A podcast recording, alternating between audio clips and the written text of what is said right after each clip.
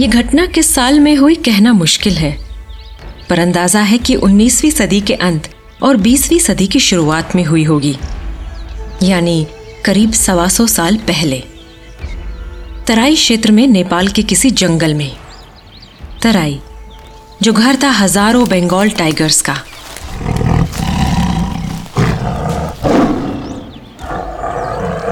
वैसे तो थारू ट्राइब के लोग शेर को किसी डिवाइन स्पिरिट से कम नहीं मानते थे। लेकिन समय बदलता है, सोच बदलती है।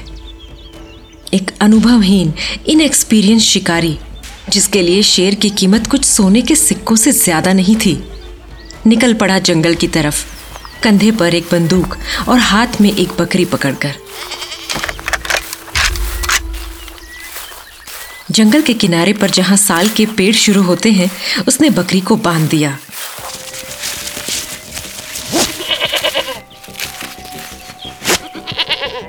और खुद कुछ दूरी पर एक मचान बनाकर बेसब्री से इंतज़ार करने लगा अपने शिकार का।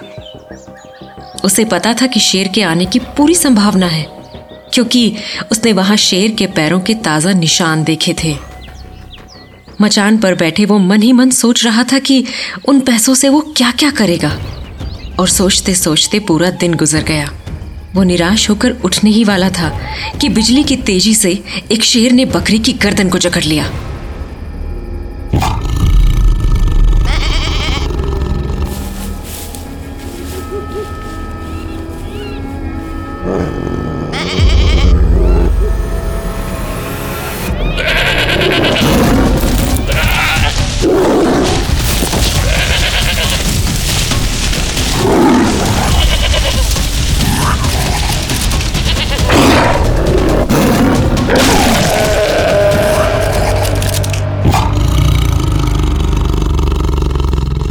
शिकार पर आना एक बात है और शिकार करने का जिगर रखना दूसरी। उस लड़के के पसीने छूट गए और हाथ कांपने लगे। शेर को यूँ ही जंगल का राजा नहीं कहते। उसकी मौजूदगी में अच्छे अच्छे घुटनों पर आ जाते हैं और तभी पेड़ों के पीछे से दो छोटे शेर के बच्चे निकल कर आए। वो शेर नहीं शेरनी थी। पता नहीं उस शिकारी के मन में एक पल का संकोच आया या नहीं, पर वो खाली हाथ तो वापस नहीं जाना चाहता था, और यही उसकी सबसे बड़ी भूल थी। उसने कांपती उंगलियों से ट्रिगर दबा दिया, और एक अनुभवहीन शिकारी की बंदूक से निकली गोली उस शेरनी को छूते हुए निकल गई। उसके शरीर को छूकर निकलती तो बात और होती। वो गोली शेरनी के मुँह के पास से निकली। और वो भी उसके बाई तरफ़ के ऊपर और नीचे, दोनों कैनाइंस को तोड़ते हुए। उसे तीखा दर्द हुआ और वो गुस्से में गरजती हुई बकरी को वहीं छोड़कर जंगल में भाग गई। अगर आपको ये लग रहा है कि ये कहानी यहाँ खत्म होती है तो नहीं, ये कहानी यहाँ से शुरू होती है। उस आदमी ने अपनी नादानी और जल्दबाजी में सिर्फ़ अपना शिकार नहीं खोया। उसने एक शांत जानवर को नरभक्षी, यानी मैन ईटर बना दिया। आने वाले कुछ सालों में वो पूरी मानव जाति को अपनी क्रूरता का ऐसा तांडव दिखाने वाली थी, जिसके बारे में सोचकर आज भी रोंगटे खड़े हो जाते हैं। ये शेरनी कोई और नहीं, बल्कि मानवता के इतिहास में सबसे ज़्यादा लोगों को मारने वाली चंपावत की शेरनी थी। ये एक डॉक्यूमेंटेड फैक्ट है कि कोई भी नॉर्मल टाइगर इंसान के आमने सामने आने से बचता है। दो पैरों पर चलने वाले जीवों से वो हमेशा दूरी बनाए रखना चाहता है। ये तो दो पैरों वाले ह्यूमंस ही हैं जो टाइगर्स को लेकर इतना ऑब्सेस्ड है। उसमें फायर हुई गोली से उस शेरनी ने सिर्फ़ अपने दो दांत नहीं खोए थे। उसने इंसानों के लिए अपना डर भी खो दिया। घायल होने के बाद वो भूखी झल्लाती हुई शेरनी नेपाल के जंगलों में भटक रही थी। और वहीं, नदी के पास एक थारू ट्राइब का आदमी अपने मवेशियों के लिए लंबी घास काटने आया था। ये उनका रोज का काम था, अपने पशुओं के लिए घास चारे का इंतज़ाम करना। वो झुककर घास काट ही रहा था कि शेरनी उस पर झपट पड़ी। ऐसा माना जाता है कि कई बार झुकी हुई पोजीशन में शेर इंसान को अपना शिकार समझ लेते हैं। शायद इसीलिए ज़्यादातर किलिंग्स घास काटते हुए या जंगल में लकड़ियाँ इकट्ठा करते हुए ही होती हैं। वो शायद उस शेरनी का पहला इंसान का शिकार था। लेकिन आखिरी बिल्कुल नहीं। क्योंकि उसे समझने में देर नहीं लगी कि इस बिना पंजे वाले कमज़ोर जीव का शिकार करना कितना आसान था। अपने दो कैनाइंस के बिना, सांभर डियर और गौर बाइसन जैसे जानवरों का शिकार करना अब आसान नहीं था उसके लिए। शायद दो तीन इंसानों को शिकार बनाते ही उस शेरनी का डर खत्म हो चुका था। वो डर, जिसकी वजह से वो इंसानों से दूर रहती थी। अब डरने की बारी इंसानों की थी। उसने साल के जंगलों से निकलकर दिन दहाड़े उनके घरों में उनका शिकार शुरू कर दिया।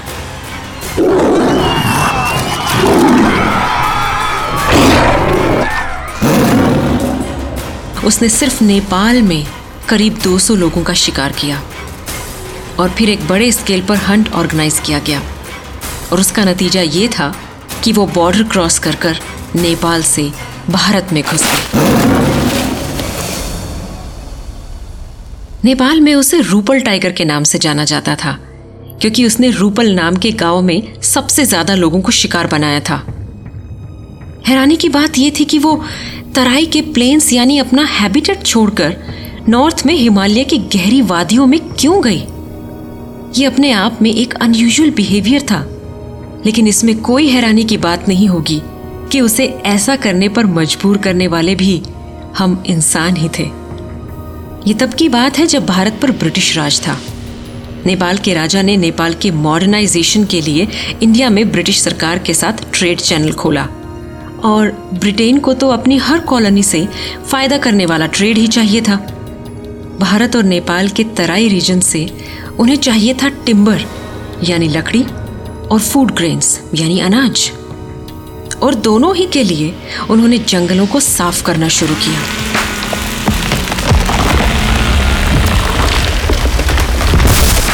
और यही एक सबसे बड़ा कारण था बंगाल टाइगर्स का अपने घर, यानी मार्शी प्लेन्स को छोड़कर पहाड़ी क्षेत्रों की तरफ़ जाना। थारू ट्राइब के लोग टाइगर्स को गॉडली रिस्पेक्ट देते थे। वो उन्हें जंगल का रक्षक, यानी प्रोटेक्टर मानते थे। उन्हें सस्टेनेबल तरीके से जंगलों में रहना आता था। लेकिन ब्रिटिश उन जंगलों को सिर्फ़ पैसा कमाने का एक ज़रिया मानते थे। और उनमें रहने वाले टाइगर्स को एक खतरा। इसलिए उन्होंने बाउंटी हंटिंग का ट्रेंड शुरू किया। यानी कि शेर का शिकार करने वालों को इनाम दिया जाने लगा। 1875 से 1925 के बीच यानी कि सिर्फ़ 50 सालों में 85,000 टाइगर्स का शिकार हुआ। और ये सिर्फ़ रिकॉर्डेड नंबर्स हैं। लेकिन उस शेरनी पर रखा गया हर इनाम धरा का धरा रह गया। उसे ट्रैक करना मुश्किल ही नहीं, असंभव लगने लगा था। नेपाल से खदेड़े जाने के बाद वो भारत के कुमाऊं क्षेत्र में आ गई। जगह बदल गई, लेकिन उसका खेल नहीं बदला। एक के बाद एक, वो जंगलों, खेतों, गाँव में शिकार करती गई। तब तक, जब तक उसका सामना एडवर्ड जेम्स कॉर्बेट से नहीं हुआ। जेम्स कॉर्बेट, जिन्हें जिम कॉर्बेट के नाम से भी जाना जाता है। उन्होंने पहली बार 1903 यानी कि 1903 में चंपावत के शेर के बारे में सुना। कॉर्बेट उस वक्त रेलवेज के एम्प्लॉय थे। ये वो समय था जब शेर का शिकार करना एक रॉयल्टी था, और सिर्फ़ बड़ी पोस्ट वाले ब्रिटिश ऑफिसर्स को ही अलाउड था, और किसी को भी नहीं। कॉर्बेट कुमाऊं की पहाड़ियों पर जन्मे और पले बड़े थे, और कुमाऊनी बहुत अच्छे बोलते थे। उन्होंने इतना वक्त स्थानीय शिकारियों के साथ जंगल में बिताया था कि वो जंगल, जानवरों और शिकार की गहरी समझ रखते थे। ब्रिटिश और इंडियंस दोनों से ही उन्हें काफ़ी रिस्पेक्ट मिलती थी। और कॉर्बेट अपने कुछ प्रिविलेज्ड आर्मी फ्रेंड्स के साथ शिकार पर जाते रहते थे। उसी समय उन्हें पता चला कि ब्रिटेन से एक रेपिटेड हंटर ऑफिसर को खास बुलाया गया है चंपावत के शेर को मारने के लिए। वो ऑफिसर आया। उसने शिकार भी किया और अखबारों में उसकी खबर भी छपी कि खुंखार चंपावत का शेर मारा गया। चार साल तक कॉर्बेट ने उसके बारे में कुछ नहीं सुना। फिर एक दिन नैनीताल के डेप्यूटी कमिश्नर उनसे मिलने आए और उन्हें बताया कि जिस शेर को मारा गया था, वो चंपावत का शेर नहीं था, क्योंकि अभी भी लगातार लोगों का शिकार हो रहा था और वो भी सेम पैटर्न से। डिप्टी कमिश्नर ने कॉर्बेट के एक्सपीरियंस और नॉलेज के चलते उन्हें ज़िम्मेदारी दी चंपावत के शेर को खत्म करने की। तभी कॉर्बेट को खबर मिली कि शेर ने पाली गाँव में एक महिला को शिकार बना लिया है। वो जानते थे कि मैन ईटर्स कभी भी अपने किल साइट पर ज़्यादा दिन नहीं रहते। बिना समय गवाए कॉर्बेट अपने छह साथियों के साथ निकल पड़े पाली गाँव के लिए। दो दिन के सफ़र के बाद जब वो गाँव पहुँचे तो वहाँ पहुंचकर उन्हें लगा जैसे वहाँ कोई नहीं रहता।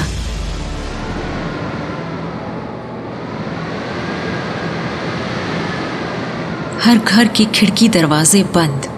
यहाँ तक कि कोई बच्चा भी अंग्रेज़ी मेहमान को देखकर उनके पास उछलने कूदने नहीं आया। उस सन्नाटे में कोई अनहोनी छुपी थी। वो नज़ारा देखकर पहली बार कॉर्बेट को उस मिशन की गंभीरता का एहसास हुआ था। धीरे धीरे लोग अपने घरों से बाहर आने लगे।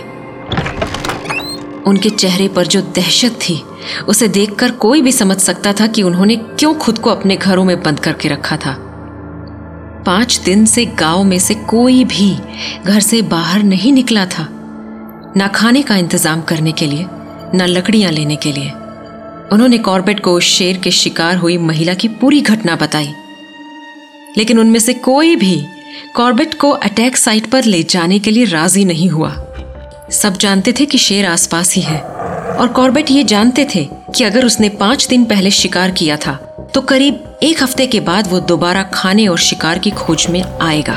और उस दिन कॉर्बेट ने भी एक नादानी भरा फैसला ले लिया। रात होते ही सब घरों में दुबक कर सो गए। लेकिन वो अपनी बंदूक लेकर गाँव के प्रवेश द्वार यानी एंट्रेंस पर एक पेड़ की ओट में ताक लगाकर बैठ गए। डर क्या होता है शायद कॉर्बेट ने पहली बार जाना था। उन्हें बहुत जल्दी एहसास हो गया था कि उन्होंने ऐसे अंधेरे में आकर बहुत बड़ी भूल की है, क्योंकि उनकी सेंसेस शेर की तरह तेज नहीं है। वो कब बिजली की चमक के जैसे आएगा और उनको खत्म कर देगा, पता भी नहीं चलेगा। लेकिन अब वो पीछे नहीं हट सकते थे।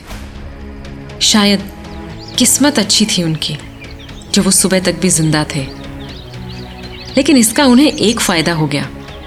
उनके दिलेर कदम ने गाँव के मुखिया का थोड़ा सा भरोसा जीत लिया। मुखिया ने उनसे विनती की कि अगर वो खेतों के पास पहरा दे तो लोग फ़सल काट लेंगे और उस दिन शायद घरों में खाना पक जाएगा। कॉर्बेट झट तैयार हो गए। उस दिन लोगों के घरों में चूल्हे जले। अगले दिन दो लोग उन्हें जंगल में अटैक साइट तक ले जाने को राज़ी हो गए।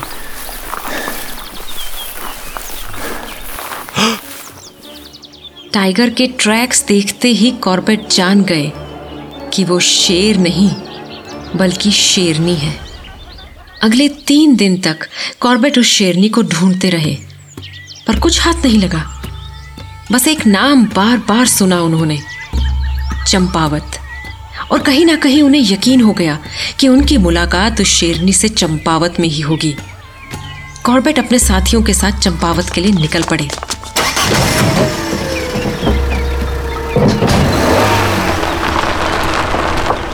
लोगों से अटैक्स के बारे में सुन सुनकर। कॉर्बेट समझ चुके थे कि उस शेरनी का एक किलिंग पैटर्न है। उसका अड्डा चंपावत है। पर वो कुछ कुछ समय में मीलों चलकर दूसरे आसपास के गाँव में शिकार करने जाती है। और पाली में अगर वो नहीं मिली तो वो पक्का वापस चंपावत ही गई होगी। चंपावत की शेरनी को पकड़ना असंभव सा लगता था। क्योंकि अठारह की म्यूटिनी के बाद लोकल्स को हथियार रखने की इजाज़त नहीं थी। जब कॉर्बेट चंपावत पहुँचे तो उन्हें गाँव के बाहर एक बंगलों में ठहराया गया, क्योंकि गाँव के लोगों में ब्रिटिशर्स को लेकर खासा गुस्सा था। गाँव के तहसीलदार वहीं उनके बंगलों पर उनसे मिलने आते थे। दो दिन बाद एक आदमी उनके पास भागते, हाफते हुए आया और उन्हें बताया कि शेर ने एक लड़की को मार दिया है। कॉर्बेट अपनी राइफल लेकर वहाँ भागे, क्योंकि टाइगर अटैक्स में टाइम बहुत क्रूशियल होता है, और हमेशा की तरह वो सिर्फ़ तीन गोलियाँ लेकर निकले। टाइगर ट्रैक्स और ब्लड ट्रेल को फॉलो किया। वहाँ जो उन्होंने ह्यूमन रिमेन्स देखे, उसने उन्हें अंदर तक हिला दिया। वो अभी देख ही रहे थे कि उनके कानों में हल्की सी आवाज़ आई, और वो खतरा भाप गए। क्योंकि अपने शिकार को छोड़कर शेर कभी ज़्यादा दूर नहीं जाते। कॉर्बेट ने फटाफट बंदूक उठाकर आवाज़ की तरफ़ गोली चलाई। निशाना चूका और अब शेरनी के दहाड़ने की बारी थी। अपने शिकार के आसपास वो किसी को बर्दाश्त नहीं करते। उसकी दहाड़ से जंगल गूंज उठा। कॉर्बेट ने उसका पीछा किया, लेकिन असफल रहे। उस दिन कॉर्बेट ने फैसला किया कि कैसे भी करके उस शेरनी का अंत करना ही होगा। और वो अकेले ये नहीं कर पाएँगे। इससे पहले कि चंपावत शेरनी फिर कहीं और चली जाए, उसका अंत ज़रूरी था। उन्होंने एक मैसिव हंट करने के लिए गाँव वालों से मदद मांगी। जितने ज़्यादा लोग और शोर, उतना आसान होता उस शेरनी को जंगल से निकालकर प्लेन्स तक लाना। कॉर्बेट को उम्मीद तो नहीं थी कि एक ब्रिटिश की मदद के लिए वो आएँगे। पर उनका दुश्मन एक ही था। और शायद इसीलिए अगली सुबह करीब 300 लोग इकट्ठा हो गए। उस एक दिन के लिए लोकल्स को हथियार इस्तेमाल करने की परमिशन दी गई। सबके पास कोई ना कोई हथियार था और शोर करने के लिए ड्रम्स फैसला किया गया कि पहाड़ की ऊंचाई से जंगल के दूसरे छोर पर लंबी सी ह्यूमन चेन बनाकर वो लोग शोर करेंगे और शेरनी को जंगल के अंदर से खदेड़ेंगे। वहाँ से निकलकर वो प्लेन्स में आएगी। और जब वो प्लेन्स तक आएगी, तब निशाना ताके कॉर्बेट उसे मार गिराएँगे। उस दिन भी कॉर्बेट हमेशा की तरह तीन गोलियाँ लेकर निकले थे। पता नहीं कैसे लोगों को गलत सिग्नल मिला और उन्होंने कॉर्बेट की पोजीशन लेने वाली जगह पर पहुँचने से पहले ही शोर करना शुरू कर दिया। हवा में गोलियाँ चली, ड्रम बजे चीख चीख कर शोर मचाया गया। और सुनते ही कॉर्बेट ने सोचा कि अगर शेरनी उनके फिक्स स्पॉट पर पोजीशन लेने से पहले बाहर आ गई तो प्लान फेल हो जाएगा और वो बच निकलेगी। इसलिए उन्होंने एक रिस्क लिया और प्लेन्स की लंबी, गहरी घास के पीछे ही चुपकर बंदूक तान कर खड़े हो गए। और जैसा कि उम्मीद थी, शेरनी शोर से परेशान होकर पेड़ों के बीच से निकलकर भागती हुई आई। वो तेज़ी से कॉर्बेट की तरफ़ भागकर आ रही थी। हालाँकि कॉर्बेट उसकी नज़र में आए नहीं थे। लेकिन एक पल के लिए उन कहानियों वाली शेरनी को साक्षात अपने सामने देखकर उनके हाथ वहीं जम गए। पर तहसीलदार, जो पीछे एक पेड़ के ऊपर पोजीशन लेकर बैठा था, रुका नहीं और उसने अपनी एक पुरानी सी बंदूक से शेरनी पर गोली चलाई।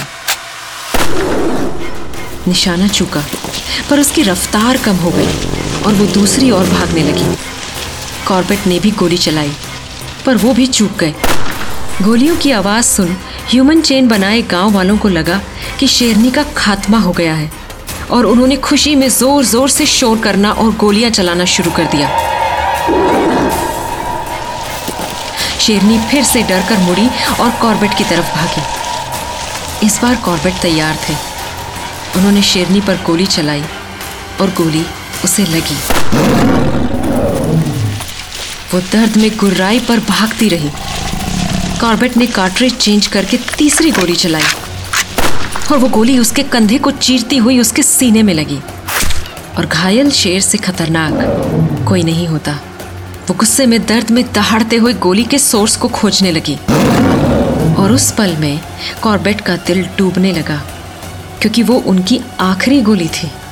और उनके और शेरनी के बीच सिर्फ़ कुछ कदमों की दूरी बची थी। वो भले ही अभी तक उन्हें देख नहीं पाई थी, पर वो भी बस कुछ ही पल की बात थी। कॉर्बेट को पता था कि शेरनी और उनमें से सिर्फ़ कोई एक ही बचेगा, और उन्होंने एक चांस लिया। वो अपनी बंदूक छोड़कर तहसीलदार की तरफ़ भागे, पूरी जान लगाकर। तहसीलदार समझ गया और उसने अपनी बंदूक कॉर्बेट की तरफ़ फेंकी। कॉर्बेट ने बंदूक लपकी और बिजली की रफ्तार से वापस शेरनी की तरफ़ भागे। और अब शेरनी ने पहली बार अपनी ऐसी दर्दनाक हालत करने वाले को देखा। वो दोनों आमने सामने खड़े थे। कॉर्बेट की साँसें फूल रही थी। वो उस बंदूक को शेरनी की तरफ़ ताने खड़े थे। और शेरनी, जो बुरी तरह घायल थी, अब भी एक आखिरी, यानी अपना चार सौ शिकार करने को तैयार थी। वो गुर्राते हुए मुँह खोलकर कॉर्बेट की तरफ़ उछली। और उस पल में उसके दो मिसिंग कैनाइंस को देखते ही जैसे कॉर्बेट को उसकी पूरी दास्तान समझ में आ गई।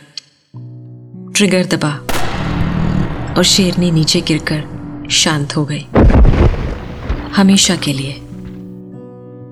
चंपावत की शेरनी, जिसने इतिहास में सबसे ज़्यादा इंसानों को मारा। दो देशों में आठ साल तक दहशत का माहौल रखा। आज एकदम शांत। थी लेकिन उसकी वो शांति चीख चीख कर एक और कहानी बयां कर रही थी। कहानी जिसमें इंसानों ने उसे ऐसा जख्मी किया और ऐसे उसके खुद के घर से उसे बाहर किया कि उसके पास इंसानों का शिकार करने के सिवाय कोई रास्ता नहीं बचा।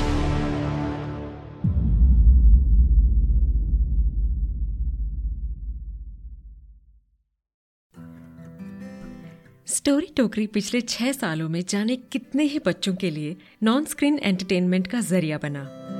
जाने कितने ही बच्चों के लिए बेड टाइम स्टोरीज का सोर्स बना। और जाने कितने ही बच्चों के दिल को अपनी कहानियों से छुआ। और ये सब हम आगे भी करते रहेंगे। बस आपका सहयोग चाहिए।